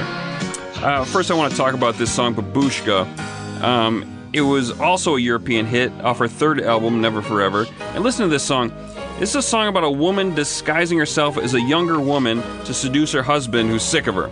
And Kate accidentally named the character uh, after what you call a Russian grandma, so it should be lame, but somehow Kate Bush was able to make a song called Babushka cool and catchy and groundbreaking and sail its way to becoming the 465th highest selling single in French history. That's an accomplishment. I've never done that. Mm-mm. Um, so in 1985, Kate Bush released the album Hounds of Love and finally found a hit, a hint of chart success in the United States. Um, that album made it to number 30 here, so not a huge success, but it was there. Uh, this song, Running Up That Hill, A Deal with God, made it to number 30 on the US singles charts. The video was incredible, by the way. It's Kate Bush and some dude doing this mesmerizing modern dance. There's no lip syncing. It just it just sticks with you forever. It's a really great video, especially for the early '80s where videos sucked. Um, and all her videos are great. And her movement and her performances, they've never been properly replicated. So anyway, this song, like I said, this song made it to 30 on the U.S. charts, and that's about as good as she's going to do in America. But her impact was already being felt, and like you said, Steve, case in point is Madonna. Correct me if I'm wrong, but Madonna is the first great post Kate Bush female solo performer. Yeah, and, yeah. And that is, Madonna was a weirdo who wrote her own shit and put on elaborate concerts. Uh, her first single came out just four years after Kate's. It's weird because Kate seems so oldie time and Madonna feels so modern, but they're contemporaries. Um, and obviously, Madonna exploded in worldwide popularity. She was treading on a path blazed by Kate Bush. If Madonna's in the hall, Kate's got to be there too. Hey, yep. Um, but if that sounds like a stretch, give Kate's impact a little more time to ferment. Think about all the female performers today, all these powerhouse weirdos that are popular today. They write their own shit, they put on insane concerts, they make crazy videos. Uh, Lady Gaga, Sia, Florence Welch, Charli XCX, Feist, Lorde, Nicki Minaj, St. Vincent, Bat for Lashes. Go back a little further, of course, Tori Amos, who's Tori a clone. Yeah, Tori Amos is uh, absolutely a clone. Uh, Bjork, k.d. lang. Further still, you got Annie Lennox, Chrissie Hynde, Grace Jones. Pretty much any woman who said, I'm going to look how I want to look and sing how I want to sing and what I want to sing about, and, and I don't care if people think I'm weird. They all have Kate Bush to thank. And last year, I advocated for Journey, and my basic argument there for their inclusion was their overwhelming commercial success and the infinite shelf life of their biggest hits. and also, you've loved them since you were a boy. I know, but I have to be intellectual. It doesn't matter what I think; it matters their place in the world. But for this year, I'm gonna I'm going for someone who never had an enormous worldwide success and doesn't have a hit song that an unremarkable 16 year old girl is gonna rediscover and belt out in the car with her friends. I'm advocating a remarkable 16 year old girl is gonna do it. Unremarkable 16 year old girl, never. Um, I'm advocating for the first true, complete female artist that held open the door for everyone else remotely like her. Uh, the hall must make room for the great influencers, and Kate Bush is without argument one of the greatest of all time. Here, here. Get her the heck in there, you goofs! And really, Oh, sorry, sorry. I was, I was just gonna add, like the Rock and Roll Hall of Fame gets a lot of criticism for not having more female artists in. Kate Bush should be a no-brainer. Yeah, yeah. a no-brainer. For- Come on, you guys. All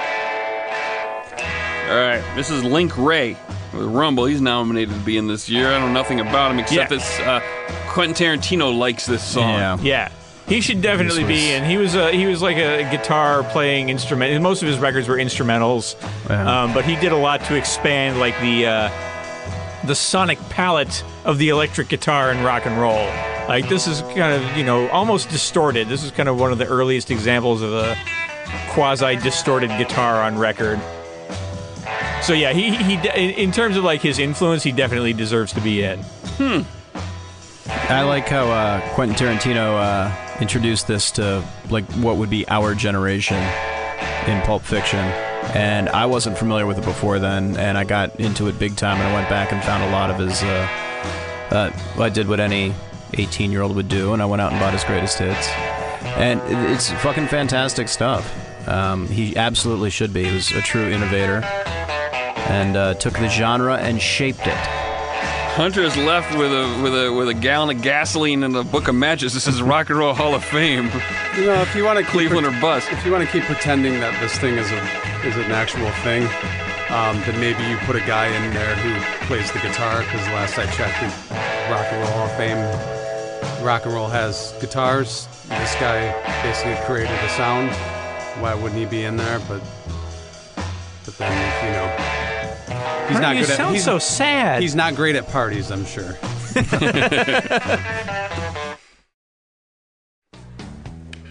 Uh, zombies were nominated last year, right? We talked about them a little bit.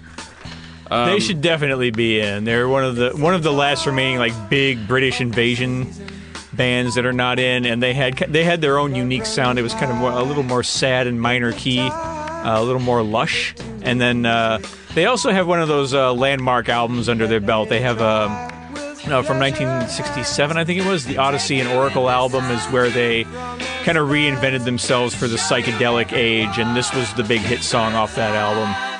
So yeah, absolutely, they should be in. Uh, Hunter? Nah. I mean, why not? Like, let's keep up the thing where, like, how about next year you just uh, put in Argent, nominate Argent, because you won't put the fucking zombies in. I, I don't get. I don't. I don't understand the zombies. You said they're one of the last great British invasion bands. That would be the equivalent of them being like Stone Temple Pilots is one of the last arguably great grunge band. No, I think he was saying one of the last. to One of the get last. in. Yeah, exactly. Oh, yeah. Not one of the Oh, last okay, to show okay. up. Well- they're they're one of the bands. Yeah. But see, Rod Argent went on to form Argent. Yeah. So A little maybe hold your head up. Ever hear that one? Oh, okay. Chase? Little God gave rock and roll to you, Yeah, part two. maybe so that if- one. So let's not do our jobs and put a fucking rock and roll legend in there, and, and instead nominate Argent next year. That's smart. J. Geils band. We gotta spend a lot of time here. Hard pass. No, It's a fuck rock- no. The rock and roll band didn't push anything forward, but I don't know, Hunter. What do you think? They're So tight, so they're sick of like this. they're again they're they're kind of like one of those bands that played straightforward rock and roll. Um, not as much synth as say the Cars. Yeah. Not But- until 82, anyway. That was a little bit later, but it Wasn't was in the same, very much the same, Straightforward. very much the same thing as what Dave was saying. Is that they were a new wave band that played rock and roll, was able to to integrate it. So maybe eventually, but you're not going to put them in there before the Cars get in there. And a lot- bands that did it better. And a lot of their earlier career, like before Centerfold, they were just kind of an average, like, white guy blues band. Yeah, they were an average blues band. They just They were- played live They were kind of like the uh, the personification of uh, Bob Seger's old time rock and roll. Like if that was the only song that existed, if that was the genesis of music, I think uh, the uh, who are J. Geils, J. Geils and his band, Peter and the Wolves, uh, would have uh, would have come from that. I mean, it's it's like boring white guy rock. Which, yeah, you don't which have most of rock and roll is. So you don't have to put They all were very these bands popular. in the Hall of Fame. So And I know, I know, like J. Geils himself passed away earlier this year, but so did Chris Cornell. They didn't nominate Soundgarden. I'm sure Soundgarden's been nominated before. Uh, Maybe not. They, they didn't give him they didn't give him the death nomination I don't this think- year. but this Peter is a- Wolf is really good friends with Jan Wenner, the lead singer of J. Geils band. This is it's So, the that's Rock and Roll Hall of Fame in, in its essence is silly. Like, if A anything, piss stain, if you will. if anything, eras. You sh- if you want to talk, if you want to have a Hall of Fame, you should discuss eras, and these guys should be discussed in an era of rock and roll, which was the '80s, which it moved. There is to move from a straightforward average blues rock band into a new wave band is weird. And you probably need to talk about it, and these guys would be in that discussion, but it won't be for a long, long, long time. So if you want to take Hunter's strong apathy for the Rock and Roll Hall of Fame and flip it on its end, you're going to get the pure passion Steve has for the final band on the ballot. You're ready for this? Pure joy. So guys, heavy Hey, metal. we got a fucking Oh, intro. Rock and roll. It's, it's a minute and a half long, and it's a great intro. Awesome. extra push over the cliff. You know what we do? Put it up to 11. 11, exactly.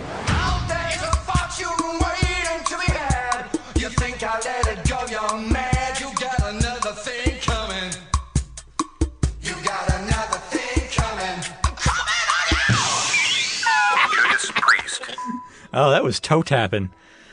Heavy metal gets short shrift at the Rock and Roll Hall of Fame, along with alternative rock and also women, like we just talked about.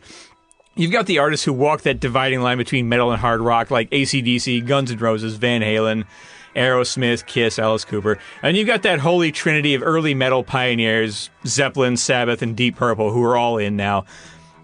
But in, if you talk about pure heavy metal, the bands that still read as metal to metal listeners today, far and away, not even a contest, the three most influential heavy metal bands of all time are Sabbath, Judas Priest, and Metallica. Listen to that. Listen, fucking listen to that. And Sabbath and Metallica are already in. So it's time, gentlemen, to place a call for the priest. It's one of the early Judas Priest songs. This is Dissident Aggressor. And this is goddamn amazing. I'm picking one song from each of their first three decades. This is the 70s one. Uh, it'll sum up their career arc very nicely. Uh, so, the reason I just listed all those bands is at one time or another, all of them were more or less considered heavy metal. As time went on and metal got more challenging, more aggressive, more abrasive, more, more, more, a lot of those older bands now sound pretty tame by comparison. Like, they still kick ass, but it's very accessible ass kicking. Sabbath is really the only one from metal's first generation that still epitomizes the genre. Now, this this song was released in 1977. Think about that. This was the heaviest thing on the goddamn planet by far. This is so heavy that Slayer covered it 10 years later and couldn't outdo the original. This still sounds like state of the art heavy metal that most bands would kill to have pulled off. And it has this amazing, malevolent atmosphere and mystique to it, even four decades later. And a live version of it won a Grammy for Best Metal Performance in 2009, even in spite of the fact that Rob Halford couldn't hit half these notes anymore. So I want to use this as a jumping off point to talk about Priest in the 70s. Like people tend to be less familiar with this period of their career because none of this shit ever gets played on classic rock radio because it's a little too challenging. But it's the most influential and important stuff of theirs. Early metal still had a lot of jamming, it had roots in blues rock and psychedelic drug music. Judas Priest basically got rid of those influences, made their songs tight, lean, and mean like this. Any remaining traces of 60s hippie shit, gone. And the blues thing is a pretty big dividing line. I think nowadays that's the one big difference in what people's ears code as hard rock versus heavy metal. Lyrically, they brought back the darkness of Black Sabbath, took it even farther. And side note, they were also from Sabbath's bleak industrial wasteland, hometown of Birmingham. And of course, they almost single handedly invented the visual style of heavy metal, thanks to Rob Halford's fetish for spiked leather. Just getting millions of macho, testosterone addled men all across the globe to enthusiastically wear the kinds of clothes that Rob Halford originally found at gay S&M shops. That in and of itself is complete fucking genius. That should qualify him for knighthood at least. Um, and I'll talk more uh, before we move on. I'll talk about the influence of their '70s stuff, just musically. Um, it's enormous. Every every album except for their debut is amazing. Stained Class, in particular, the one, the one after this one, uh, which was Sin After Sin. Stained Class is a real complex masterpiece. Um, the twin guitar format with KK Downing and Glenn Tipton, which they borrowed from Thin Lizzy and Wishbone Ash, became pretty standard for a shit ton of the metal that followed. God damn it, listen to that. Let's go Ah! So, in contrast to, say, Ozzy Osbourne, you needed a powerful vocalist like Rob Halford. You can hear him reaching that Robert Plant range, but sound like really operatic about it. Uh, like Bruce Dickinson said, you have to be able to hit the like the back rows in the, the stadium with that kind of a voice. On this song in particular, you hear a heavy reliance on that percussive, palm muted guitar picking. Some of the first double bass drumming, uh, courtesy of one time session guy Simon Phillips, uh, which becomes such a huge part of the thunderous metal sound on a lot of the metal that follows this. They started This is- or they, they were just amongst the ones that started that. This is I don't know sound? if this was technically the first, but it was among the first. Like, this was the first time a lot of metal fans heard that sound on a metal record. because they were the biggest band to do it first. Yeah, exactly. Um, so this is pretty much the rhythmic underpinning of the whole genre of heavy metal, and this is the point where it starts to become very technically demanding for the musicians performing it too. Um, it's basically just the template for what everybody thinks heavy metal is or is supposed to be. Uh, most immediately, Priest directly inspired the new wave of British heavy metal movement, including, among many others, Iron Maiden, and their envelope pushing experiments with volume, tempo, and instrumental technique helped eventually give birth to speed and thrash metal. I'll get more on that later. But in the meantime, uh, Priest was, uh, as the 70s wore on, they had begun inching increasingly closer to the mainstream. So let's go there now. Oh, here we go. Here we fucking go. So, Just looking up photos of Kate Bush. oh yeah, that's that's a good that's a good thing to do too. Uh, so in 1980, having permanently al- uh, altered the landscape of heavy metal with a series of complex, musically challenging albums that inspired legions of imitators, Judas Priest decided they wanted to be big time stadium rock act. Metallica made that identical decision 11 years later, released the Black Album. But as with most things heavy metal, Priest did it first. Uh, British Steel was the album that not only broke them commercially, it broke heavy metal commercially. And even though it wasn't the huge blockbuster Metallica had, because Priest was going where no pure metal band had ever gone before. Uh, but British Steel blazed the trail for every commercial metal success that followed. It had two bona fide hit singles, at least in the UK, in uh, Living After Midnight and Breaking the Law, both of which helped remake them into a viable party band. Uh, in order to shift their sound, they, re- they replaced their jazz trained 70s drummers, Simon Phillips and later Les Binks, with a simpler, more ACDC sounding guy in Dave Holland. Uh, Priest went through drummers at a rate similar to Spinal Tap. And it turned out that Priest wasn't bad at riding a groove or letting their music breathe a little either, which shows them to be ultimately more versatile than their closest compatriots, Iron Maiden. Now, there was a, some weaknesses in this early 80s breakthrough, too. Uh, you can get this kind of eagerness to pander to the most meat-headed teenage boys in their fan base, as you can see depicted in the legendary short film Heavy Metal Parking Lot. So there's some really dumb moments from this period, but fortunately, unlike post-stadium rock Metallica, Priest kept finding their way back to what made them good, which brings us to this song, the other of their big three radio hits from 1982's Screaming for Vengeance. This is a You've Got Another Thing Coming. Uh, pound for pound, track for track, Stream- Screaming for Vengeance is actually the better album than British Steel. Uh, it also made Dave Holland the first Judas Priest drummer to make it to a third album. Uh, this, You've Got Another Thing Coming, is uh, actually their only single to make the pop charts in America at number 67, and it's the song that broke them on American rock radio, where it was a pretty substantial hit. Um, again, unlike Metallica, who spent a lot of time pretending that they didn't want to be rock stars, Priest is pretty clear about wanting to be huge. Like, out there is a fortune waiting to be had. You think I'll let it go? You're mad.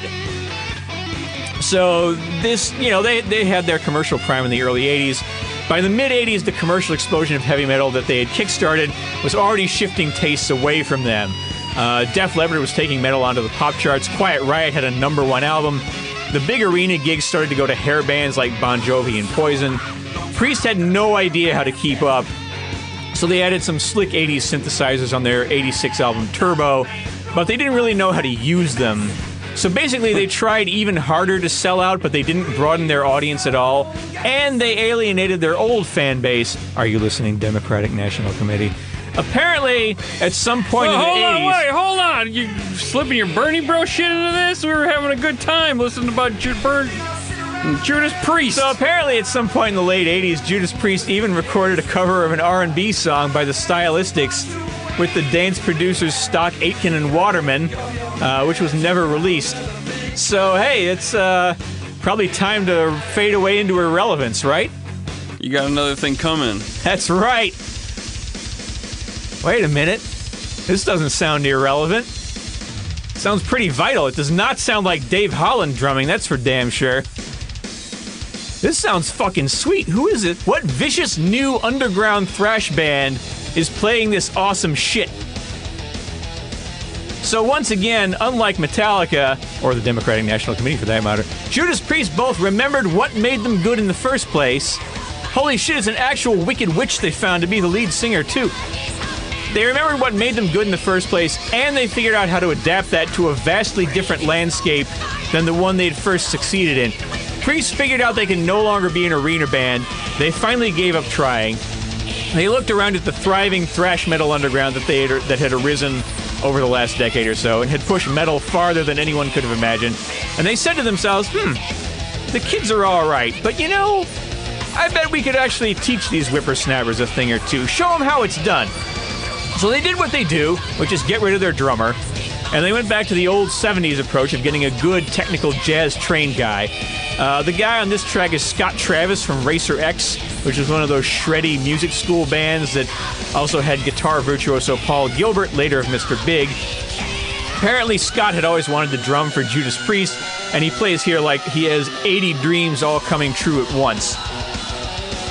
Uh, the high quality of the painkiller comeback from Judas Priest, I think, is one of the most astounding of our lifetimes. Like, this is the metal equivalent of George Foreman regaining the World Heavyweight Championship at age 45. Um, Painkiller was the title track of Priest's last great album from 1990. Among hardcore metal fans, it's one of their most acclaimed uh, in hindsight. Almost every song is really fast and intense. The whole album sounds like a feat of stamina you'd never expect from a bunch of guys who are mostly pushing 40, much like this podcast episode is a feat of stamina you wouldn't expect either. It's a non stop assault, the album, I mean, never lets up. The instrumental chops are clearly still there. Halford still has the range. He sounds more like an e- he sounds more evil than he ever has. And the lyrics are mostly silly fantasy stuff, but it's exactly the kind of lyrics you're after if you want to have fun listening to a fucking sweet metal album. Uh, it's still melodic, there's still craft to the songs, but it's intense enough that all the cutting edge extreme metal kids could listen to it and go, Whoa, this is awesome. Kick ass, bro. The legendary death metal band Death even covered this song in their last album, and again, didn't quite do it justice. So, this Painkiller is the album that really cemented Judas Priest's reputation with the next generation. It might be the most fucking metal thing that they ever released. So, what do you do after that? Well, they had nothing left to prove. Uh, Rob Halford left in 1992 to pursue other projects, including flirting with me once. Oh, Yeah, that was fantastic! a great, it's a great story. At, uh, I was writing for a video game award show, and we got Rob Halford to appear because he was a voice in a video game that year. And uh, he looks me up and down and says, "Well, you're an important-looking guy, aren't you?" Oh, that's beautiful. I thought it was that you look like a homeless guy. No, well, I was wearing a, But you a had sweet puffy vest with credentials. The same puffy vest. But he looked me up and down, and the tone of his voice, he was flirting with me. It was awesome. Wow. You clearly have status, young man. You could have, you could have had a story. Mm-hmm. Like the time I almost. I did had have a story. Yeah, but I mean, I yeah, I got hit on by a girl that was an Ewok, and I, I didn't do anything about it. I could be sitting here telling you how I banged an Ewok, but now I'm telling you how I missed my chance. Those opportunities only come along once in a lifetime, guys. No. Uh, so after Halford left, the band hired Tim Ripper Owens to replace him. Halford finally came out as gay in 1998. That's why he was flirting with me. I get it. I thought he wanted to be my bro. putting the puzzle pieces together. Uh, his coming out was a very big deal at the time, given the uh, machismo of the whole surrounding culture of heavy metal. Uh, which then so slowly realized they'd all been wearing fetish gear this whole time. But in the end, most metal fans didn't really give that much of a shit because everybody knows that whoever's making it, metal is objectively awesome. Did you mention Tim Ripper Owens? I did men- mention him. That's the name of my friend Gina's goldfish. oh, Gene meet Gina and her crazy goldfish. Yeah. Um, all right. Well, what a good job, Steve. They're going to go in the Hall of Fame this year. Absolutely. Um, who else? Who needs to be nominated from this year? You know what? I think I think Weird Al Yankovic. Why not? He's he was super popular. There's never been anyone like him. Uh, he, he used to go platinum. Now he goes vinyl. He's timeless. And now he was vinyl. Now he was viral. Um, influence on millions of comedians. Uh, he's only had three top 40 hits. Eat It, Smells Like Nirvana, and White and Nerdy. It's a weird group of hits. Yeah. Uh, It's kind of era spanning there, though, isn't it? It It's- really it's, is. a really long period of time. Um, let's be honest though, no one calls up Top 40 Radio and requests Weird Al, except for me because I thought I was hilarious when I was a kid. Um, also, next year, Beck, OutKast, Sheryl Crow, all eligible. I think you'll see one or two of those folks nominated. Uh, in an effort to pick only one, I have to narrow it down to the Pixies. I hate to think Yeah. what music would be like without the Pixies. We probably wouldn't know Radiohead and Nirvana in the way that we do. But at the same time, probably no Candlebox. That's some fucking power Wait, right there. Pi- has Pixies ever been nominated? I don't think so. What they the have. fuck is wrong with you people? There's a lot of alter- there's a lot of alternative rock acts that they're they're going to have to come to a reckoning with it because and also it's not set up very well because it's not JD, it's, they're not you know the Hall of. Fame. It- It's at a certain point in the '80s. A lot of the best and most creatively influential acts are not going to be the most famous ones anymore. I know how Rob Halford hits those notes. He hears who isn't nominated for the Hall of Fame, and he goes, "What?" uh, Hunter. Hunter, Um, I think we should campaign for Toto every year, but Mm-hmm. since we can't do that, and I'm not saying Kraftwerk again, uh, I'm you're gonna, trying to pick ones that we didn't pick last year to get nominated. Meow. yeah, I'm gonna go off the board and say T Rex. Yes, Hell yeah. I don't, I don't. Probably no one, no glam rock is in the Hall of Fame except for maybe David Bowie, who just kind of like Yeah, but he, he changed lanes by all the, over the place. The the scene, but again, these are, this is what I'm saying. It's like anybody who fucking uh, makes money as in a band. Uh, that's your hall of fucking fame. This is it's a ridiculous thing. If you wanted to, if you wanted to, uh, to really talk about rock and roll, maybe you should look at at at actual like eras and genres and stuff like we do on our show. And it's a great show. You should all listen to it. and- if you made it this they- far, you love made it. if they made it past your Judas Priest soliloquy, they're fans. And like Steve said, with heavy heavy metal, they don't really do much with unless you're like Metallica, and they don't. There's all these genres they don't give a fuck about because whatever they weren't the Beatles.